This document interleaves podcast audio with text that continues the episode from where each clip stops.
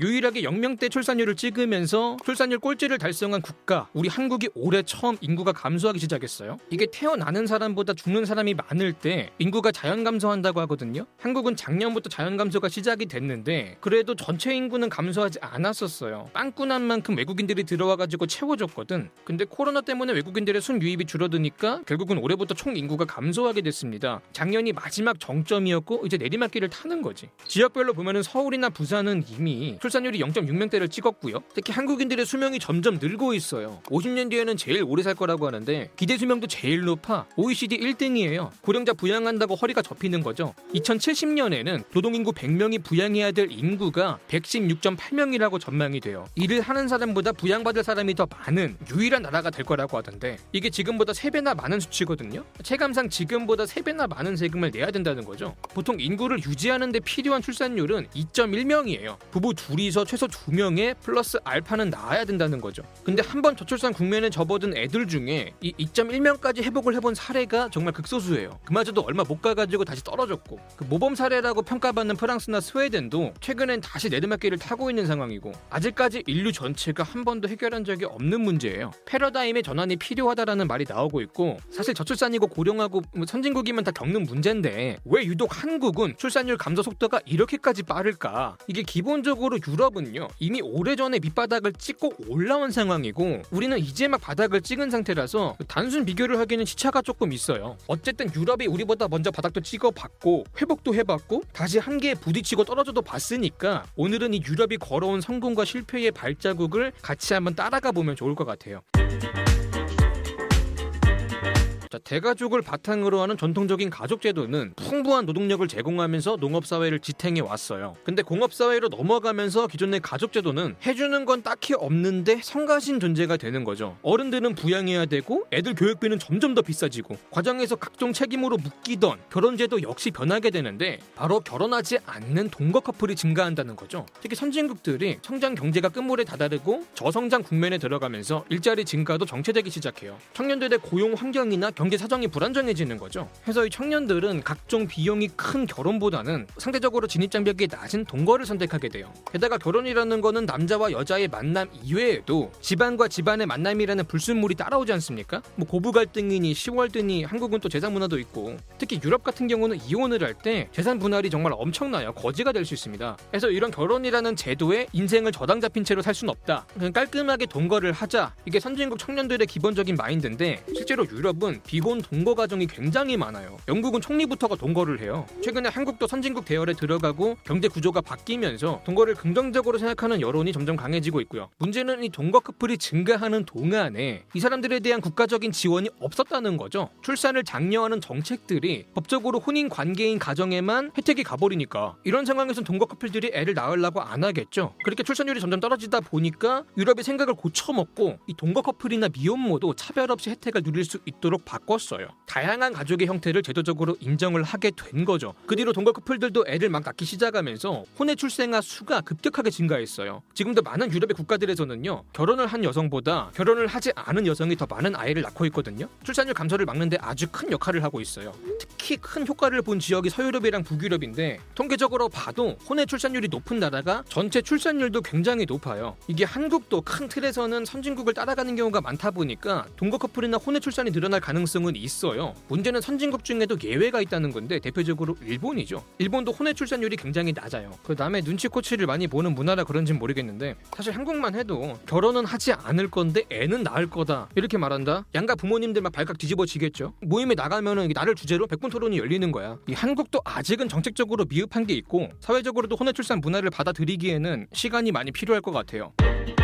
다음으로 인구 문제를 해결한다고 또 뭘 하냐? 바로 이민 정책이죠. 영미권이야 전통적인 이민 국가고 뭐 한국도 영어 배운다고 미국이랑 캐나다, 호주, 뉴질랜드에다가 막 어학연수다, 유학이다, 뭐 워킹 홀리데이다 많이들 가지 않았습니까? 이 선진국들의 이민 정책을 보면은 대체로 난민에 대해서는 조금 거부 경향이 좀 있고요. 주로 자국민들이 기피하는 3D 업종 여기에 투입될 노동자를 데려오고 있어요. 반대로 전문 인력은 또 선점을 해야 되기 때문에 각종 호혜 정책으로 이민자를 유인하고 있습니다. 아무래도 더 좋은 조건을 제시할 수 있는 나라들이 고급 인력 인력을 더 많이 선점할 수 있겠죠. 여기서 큰 덕을 본 나라가 대표적으로 미국인데 인도나 중국에서 기술 인재나 사업가들이 많이 오거든요. 해서 미국의 실리콘밸리 기업 중에서 절반은 이민자가 창업했다. 뭐 이런 말이 돌 정도예요. 그러다 보니까 지금은 미국의 백인이 제일 많은데 앞으로는 유색 인종들이 더 많아질 거다. 이렇게 전망이 되고 있어요. 그만큼 이민자를 많이 받고 있다는 거죠. 유럽에서도 오래전부터 이민자를 받았는데 우리도 과거에 광부며 간호사며 독일에 가가지고 어르신들이 고생해가지고 외화를 벌어오지 않았습니까? 특히 소련이 해체가 되고 동유럽이 떨어져 나오면서 가난한 동유럽 의 노동자가 서유럽으로 들어왔고 부족한 노동력을 공급해줬어요.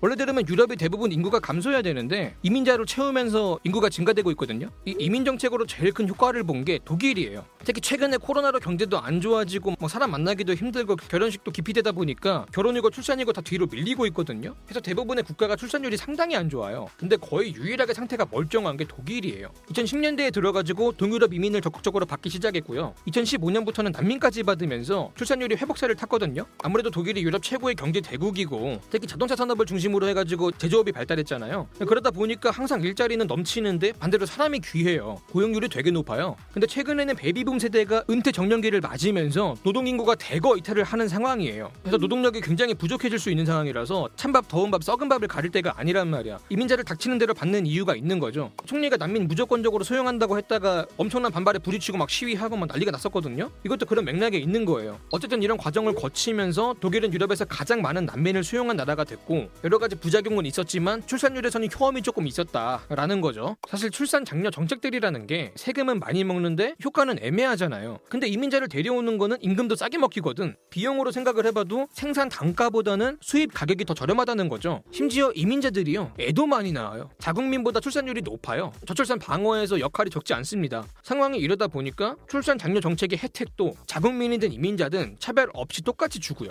대우는 똑같이 해줄 테니까 애만 좀 많이 낳아달라는 거죠. 추가로 또 무슨 효과가 있냐면은 나라 전체에 젊은 피가 수혈이 돼요. 아무래도 노동인구를 선별적으로 받다 보니까 자국민보다 이민자들이 평균 나이도 어리거든요. 그만큼 세금을 내고 부양을 해줄 수 있는 인구가 증가한다는 거죠. 이렇게 쉽고 저렴하고 효과도 검증된 방법이다 보니까 선진국들은 이민자를 많이 받아왔어요. 문제는 방법이 쉬우면 부작용도 크다는 거죠. 대표적인 부작용이 사회 갈등인데 독일의 경우는 난민들이 정착하는 과정에서 일시적이긴 하지만 범죄율이 증가했어요.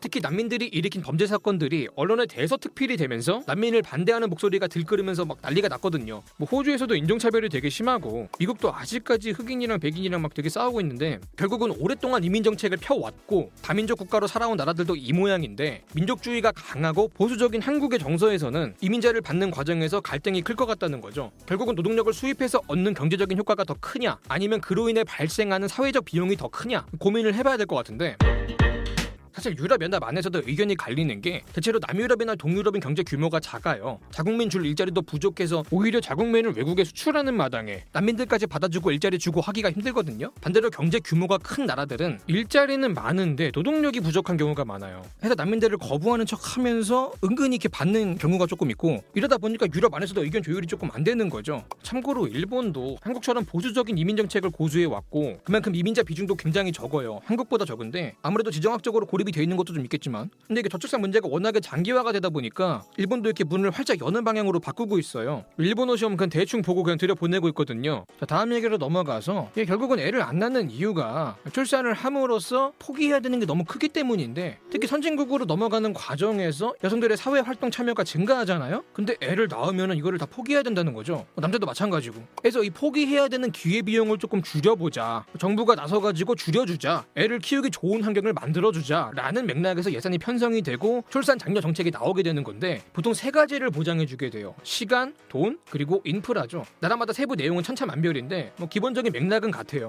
먼저 시간을 보장한다는 거는 결국 출산과 육아에 들어가는 시간을 보장해 준다는 건데 대표적으로 출산 휴가나 육아 휴직이 있죠. 근데 여기서 공통적으로 강조하는 게 있는데 바로 남성도 의무적으로 휴직을 시킨다는 거예요. 기존의 남성은 일, 여성은 육아 이렇게 역할이 분담이 됐다면 이제 남성은 일을 줄이고 대신 육아를 더하 하고 반대로 여성은 육아를 줄이는 대신에 일을 더 하는 식으로 근로 기회를 보장을 해주는 거죠. 결국은 일과 육아를 남녀가 공평하게 분담해야 된다. 이게 유럽의 기본 컨셉이라고 보면 되는데 그리고 또 휴직을 여자만 쓰게 하면요. 고용주 입장에선 여자를 안 뽑으려 그럴 거 아니야. 해가지고 남자도 무조건 쓰게 해라. 법적으로 강제를 하는 거죠. 다음으로 또 국가가 인프라를 보장해줘요. 부모들은 일이 저녁에 끝나는데 애들 유치원이랑 학교는 점심 먹고 나면 끝나잖아. 그래서 부모가 없는 동안에 애를 누가 돌봐줄 거냐? 국가가 돌봐준다는 거죠. 유럽은 사보육보다는 공보육 비중이 높아요. 방과 후 보육이나 뭐 학습, 종일반 이런 것도 잘 돼 있고 현대 사회에서는 육아를 개인 가정에 혼자 다 하기에는 무리가 있다. 그래서 국가가 아이를 함께 기르는 시대로 가고 있다. 이런 컨셉이라고 보면 되는데 그리고 제일 중요한 게 또 돈이죠. 애 키운다고 들어가는 돈을 줄여주는 게 중요한데 뭐 출산 수당에 양육 수당에다가 뭐, 뭐 이것저것 엄청나게 줘요. 뭐 대출 지원도 해주고 세제 혜택 해주고 의료비 지원해주고 교육비 지원해주고 굉장히 다양한 명목으로 현금성 지원을 해주고 있는데 대체로 복지국가에 가까울수록 이 금액이 커지고